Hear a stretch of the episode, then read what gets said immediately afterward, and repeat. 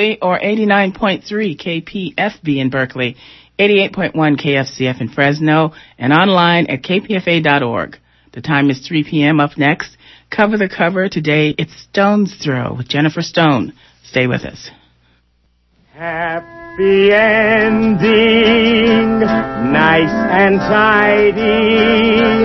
It's a rule I learned in school. Get your money every Friday. Happy endings are the rule. So divide up those in darkness from the ones who walk in light. Light up, boys. Your picture. Drop the out of Mm, This is Jennifer Stone with Stone's Throw. Today is Tuesday, December the 16th. Uh, jingle bells, here it comes. Get out the bells and whistles. Tiny Tim time. Oh, I was thinking today, watching the television, watching the shoes aimed at the president's head. Does anyone remember a young man, a protester, uh, at the time of Tiananmen Square in 1989, June it was? What has happened to that young man? I believe that he was disappeared or that he, I just don't know what happened to him. Uh, stood in the middle of the road in front of a tank. all by his lonesome. Oh, if only, if only more people had the courage to do what they feel. Take those shoes and actually, it was not a, a serious attack, even if the shoes had hit the president. I don't think it would have done him much harm. They were tossed more than thrown, but what I hear on the news now, I haven't got it straight, is that the Iraqi journalist who uh, hurled the shoes at the dog, uh, that he has internal bleeding, that he's being beaten, that he's in in jail. The Iraqis have him, of course. He can get uh, up to two years. Uh, I think the beatings are what are frightening. I uh, don't know what's to be done. Call Amnesty International. Um, put in a call to PEN Writers. There's an international writers PEN organization. Maybe Barbara Lee's office is the best place to call up and say, who do we call? You know, uh, UN. I don't think it's any good calling the White House. Got to get that guy out of jail because he did something that so many of us have been dying to do. My thought was that if we all would mail a shoe to the president, you know, with Christmas bells on it, uh, I was thinking last night of the uh, various choices. My first thought was to send um, children's shoes, a baby booty, because of course, as Helen Caldicott says, a baby is a baby is a baby. And, uh, many of them have died. Uh, the other thought that crossed my mind would be a big black boot. You remember the late great George Orwell told us that uh, fascism, someone asked him what it would look like, what it would feel like. He said, oh, it will feel like a black boot hitting you or stepping on your neck over and over and over again. Yes, the day of the black boot. Uh, in any case, let us follow and find out what happened to the Iraqi journalist and see if his, his symbolic act can stand in for some of the rest of us who feel the same way. I don't know, uh, they're wearing shoes at the belt, I guess, some of the young men in Baghdad. I, I don't know whether wearing shoes is uh, a good idea. Let's, let's play with that and see what happens. Uh, now, there's a couple of odds and ends I wanted to do today. I have this end of the year feeling. All these loose ends and scraps drives me crazy. I must learn to focus. They told me that in school, but I think it's too late now. I had a couple of letters in the mail saying that the only thing I should talk about is Naomi Klein and the New Left, because of course Naomi Klein uh, is writing the tradition of Howard Zinn and Noam Chomsky, and she is everywhere. Yes, the shock doctrine is a terrific book, and there's another note. She's just all over the place. Uh, let's see. Let me just refer you refer you to a profile in the New Yorker for 8 December. Outside Agitator by Larissa MacFarquhar, an exhaustive article on Naomi Klein. There she is, looking gorgeous. The button on her blouse says, Move the center. Once again, that's the New Yorker for December the 8th, 2008. Uh, as I say, the New Yorker's just become my script, that and Harper's and the Atlantic and literary journalism seems to be all there is these days. I, I don't know when was the last time I read a novel. I've got to take it easy and go back to literature. I want to begin today with a few, just paragraphs, just a few lines from Franklin Delano Roosevelt's Fireside Chats uh, it just struck me as ironic, you know. Uh, January the 11th, 1944. This is about freedom from want. I was 11 years old. There I was in Tucson or in La Jolla. I'm not sure where I was that year. Yeah, either one or the other. Tucson, Arizona or La Jolla, California. Anyway, here is FDR in the fireside chats. He was on the radio. He said, It is time to begin the plans and determine the strategy for winning a lasting peace and the establishment of an American standard of living higher than ever known before. Footnote here. Did you notice that George Bush said that our goal now in the Middle East is peace and freedom. Then the uh, uh, KQED report cut to a shot of the Marines busting down a door in Baghdad. Very arty editing, I thought, yes. Uh, okay, back to FDR. Uh, I just think it's nice to uh, find these little historic parallels. FDR went on to say, this republic had its beginning and grew to its present strength under the protection of certain inalienable political rights, among them the right of free speech, free press, free worship, trial by jury, freedom from unreasonable searches and seizures. They were our rights to life and liberty. We have come to a clearer realization of the fact, however, that true individual freedom cannot exist without economic security and independence. He quotes someone, necessitous men are not free men, unquote. Necessitous men. Hmm. People who are hungry, people who are out of a job, are the stuff of which dictatorships are made. In our day, these economic truths have become accepted as self-evident. We have accepted, so to speak, a second Bill of Rights, under which a new basis of security and prosperity can be established for all, regardless of station or race or creed. Among these are the right to a useful and remunerative job in the industries or shops or farms or mines of the nation.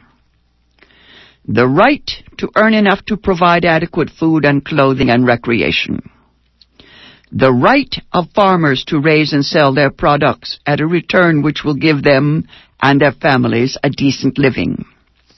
The right of every businessman, large and small, to trade in an atmosphere of freedom freedom from unfair competition and domination by monopolies at home or abroad.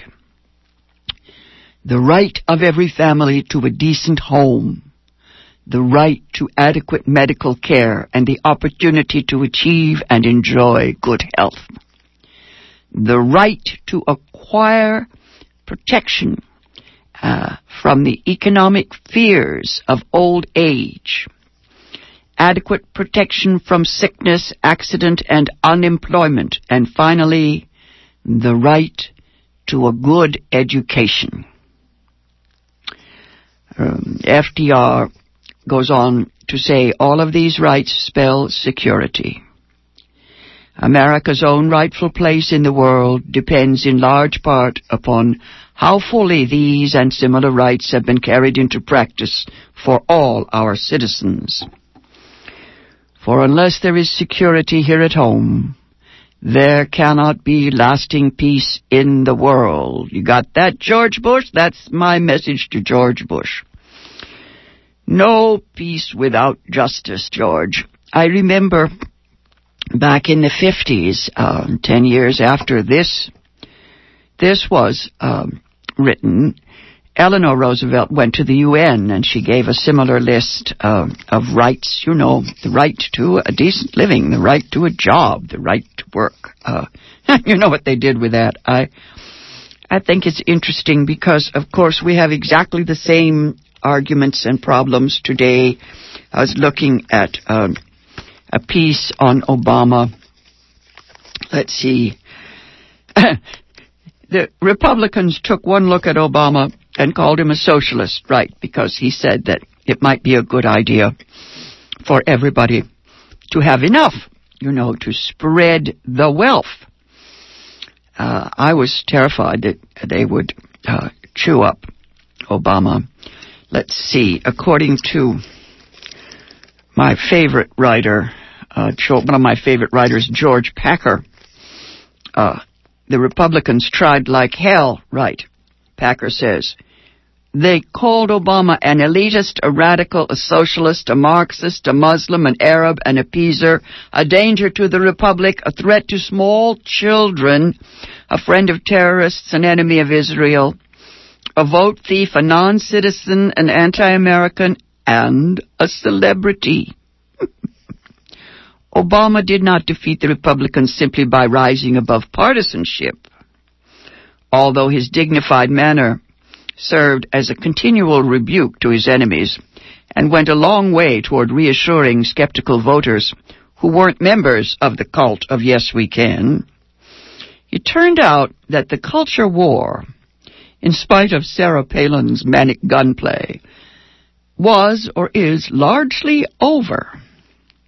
Barack Obama won because he had a vastly superior organization, a steely resilience that became more evident in October than it was in January, for which he owes a great debt to Hillary Clinton, and his willingness to fight back uh, on ground on which the majority of Americans now stand.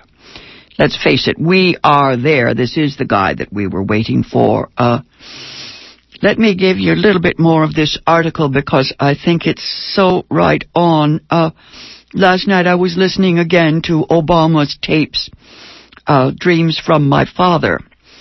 Uh, the early autobiography. I like that better than The Audacity of Hope, which is an important book, but The Audacity of Hope is a campaign um, biography. Uh, yes, uh, I think that uh, the thing to start with for most citizens is his autobiography because I find it so moving.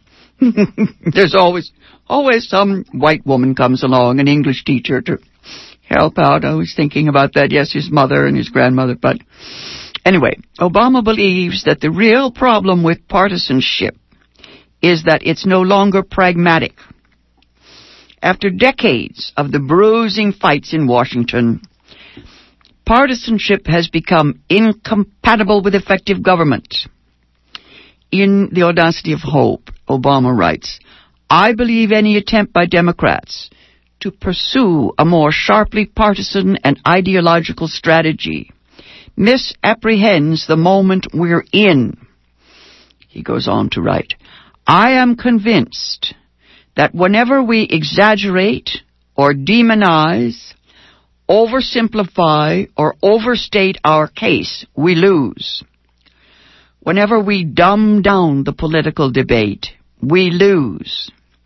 For it's precisely the pursuit of ideological purity, the rigid orthodoxy, and the sheer predictability of our current political debate that keeps us from finding new ways to meet the challenges we face as a country. Uh, let's see. George Packer goes on to say partisan politics, defined merely as demagoguery or stupidity, is easy to reject. Doing so doesn't take us very far. It's kind of like calling on everyone to be decent. At its weakest, post partisanship amounts to an aversion to fighting, a trait that some people who know Obama see in him. In the early months of the primary, Obama seemed almost physically to shrink from confrontation. That's why Hillary Clinton got the better of him in debate after debate. Just before the Iowa caucus, Sidney Blumenthal, friend and advisor to both Bill and Hillary Clinton, told me, that is the author, George Packer, it's not a question of transcending partisanship. It's a question of fulfilling it. If we can win and govern well while handling multiple crises at the same time, and govern the Congress, then we can move the country out of this Republican era and into a progressive Democratic era for a long period of time. Sidney Blumenthal found Obama's approach to be ahistorical. I guess it's a simple hope that the past just could be waved away. Uh, anyway, uh, the Clinton campaign cautioned him that he had no idea what was in store with him, right? what was in store for him. I, I'm not sure. I just know that the day of Newt Gingrich and that Orwellian language is over. Uh, people, the masses of people, the citizens have seen through that BS. Uh, I think finally they wince, you know, when you use a word like moral they want to know what you mean. Um, let's see. There's a guy called George Gilder. He was uh, an economic advisor to Reagan. Uh, he said that, yeah, he said he didn't think that um, equality was a, a moral imperative, right? anyway, uh, ask yourself uh, what thinkers and ideas Reagan took with him when he went to the White House. Right. That was George Gilder, Milton Friedman, supply side economics, and anti-communism, whatever in the hell that is. Bill Clinton's presidency was ushered in by a shelf of books and papers under the not entirely convincing rubric of something called the third way. I remember writing that down a hundred times and thinking, Oh my God. The third way was espoused by policy wonks. They called themselves New Democrats. Uh, that's not neoliberals, that's New Democrats. I'm afraid these labels don't mean a damn thing. I remember doubling over with laughter once when Jane Fonda cautioned us never to say socialist, just to say economic democracy. I said that's all very well, except that nobody knows what economic democracy means, not until they think about it, which most people are not willing to do. Of course, she's right in the sense that uh, we have to use new language for old ideas because people were so burned, uh, shattered by what happened in the past. Uh, Let's see. There's a bunch of books and ideas that a lot of people in the Obama campaign listed. Uh, the ideas that they hope will help shame the Obama, help shape the Obama presidency. None of them seem uh, to give answers. Uh, I think that uh, we can we can accept that this president is a cerebral and literary guy. Uh, in the past, this has been not so good. Clinton played down his intellectual side. You know, it's the Adlai Stevenson problem. People don't uh, want someone to talk over their heads. Uh, David Axelrod, the chief strategist behind Obama's victory, described Obama's influences as uh, very eclectic. Axelrod went on to say, he's a guy who reads very widely. He reads opinions on the right and the left. He reads scholarly treatises of both sides. Footnote here, I remember being impressed when Bill Clinton confessed that he never finished anything, he never finished a book, yes. He read at them.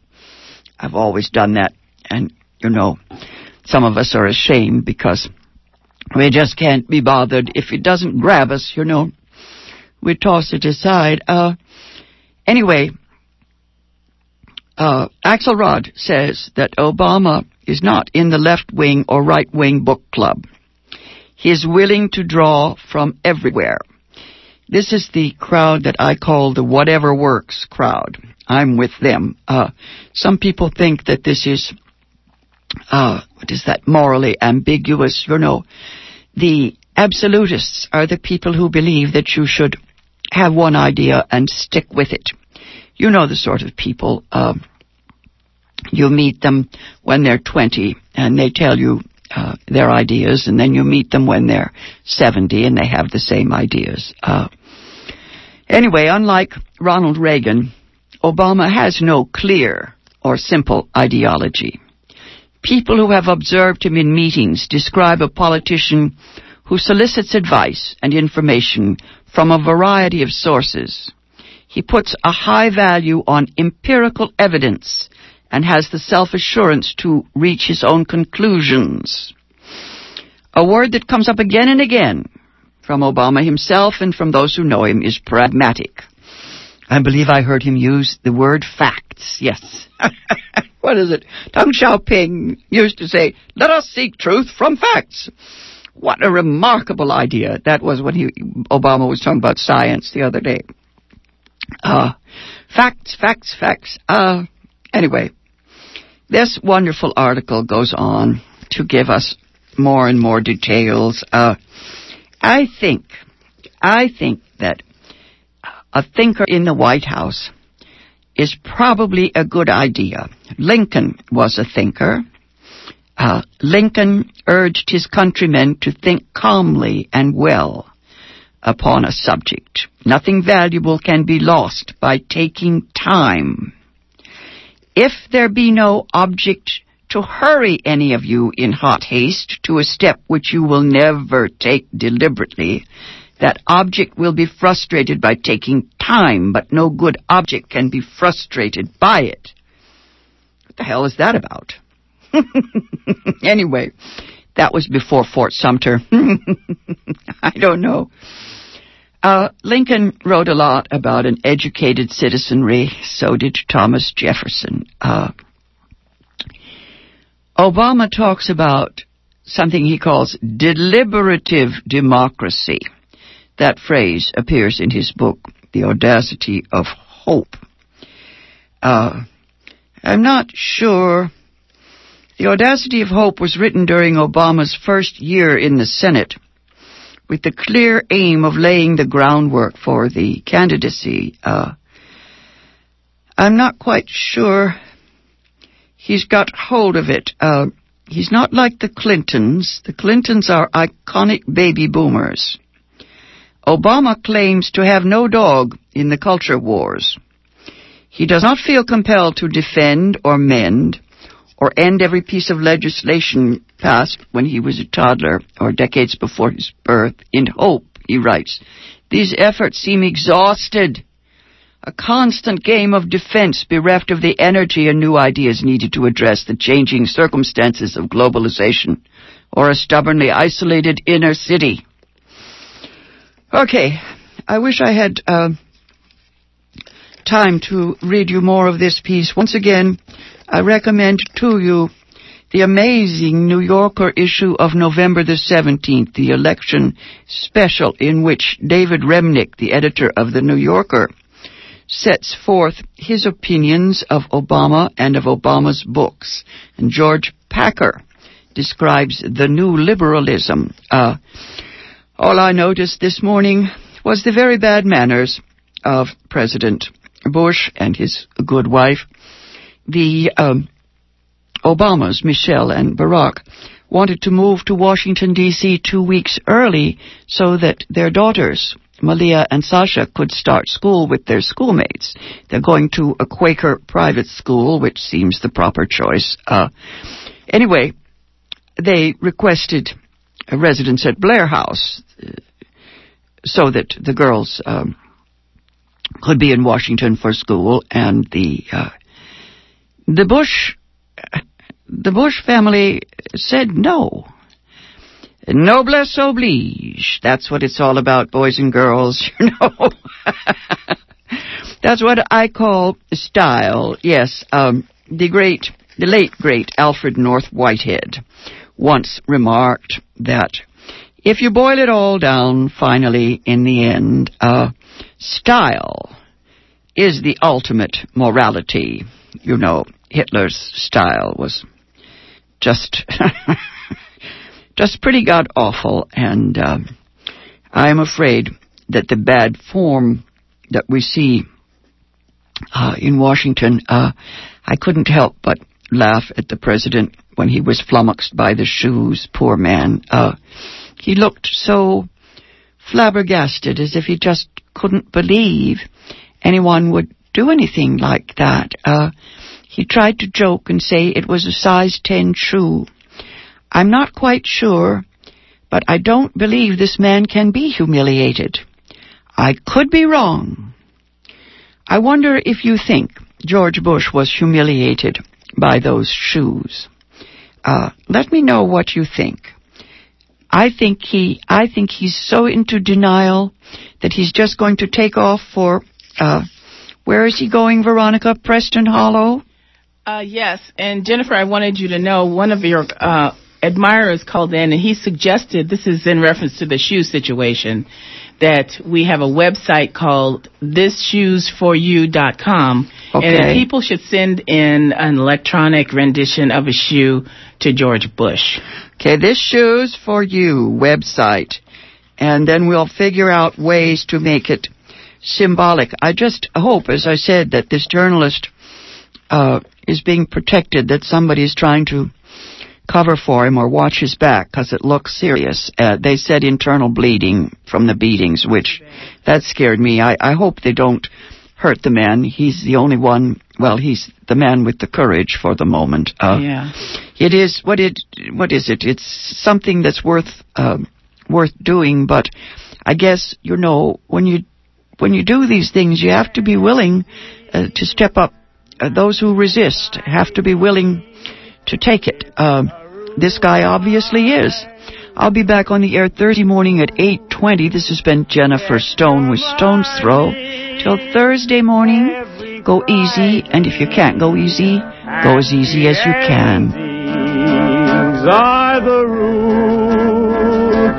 so divide up those in darkness from the ones who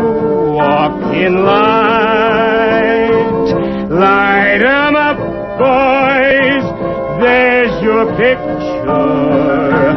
Drop the shadows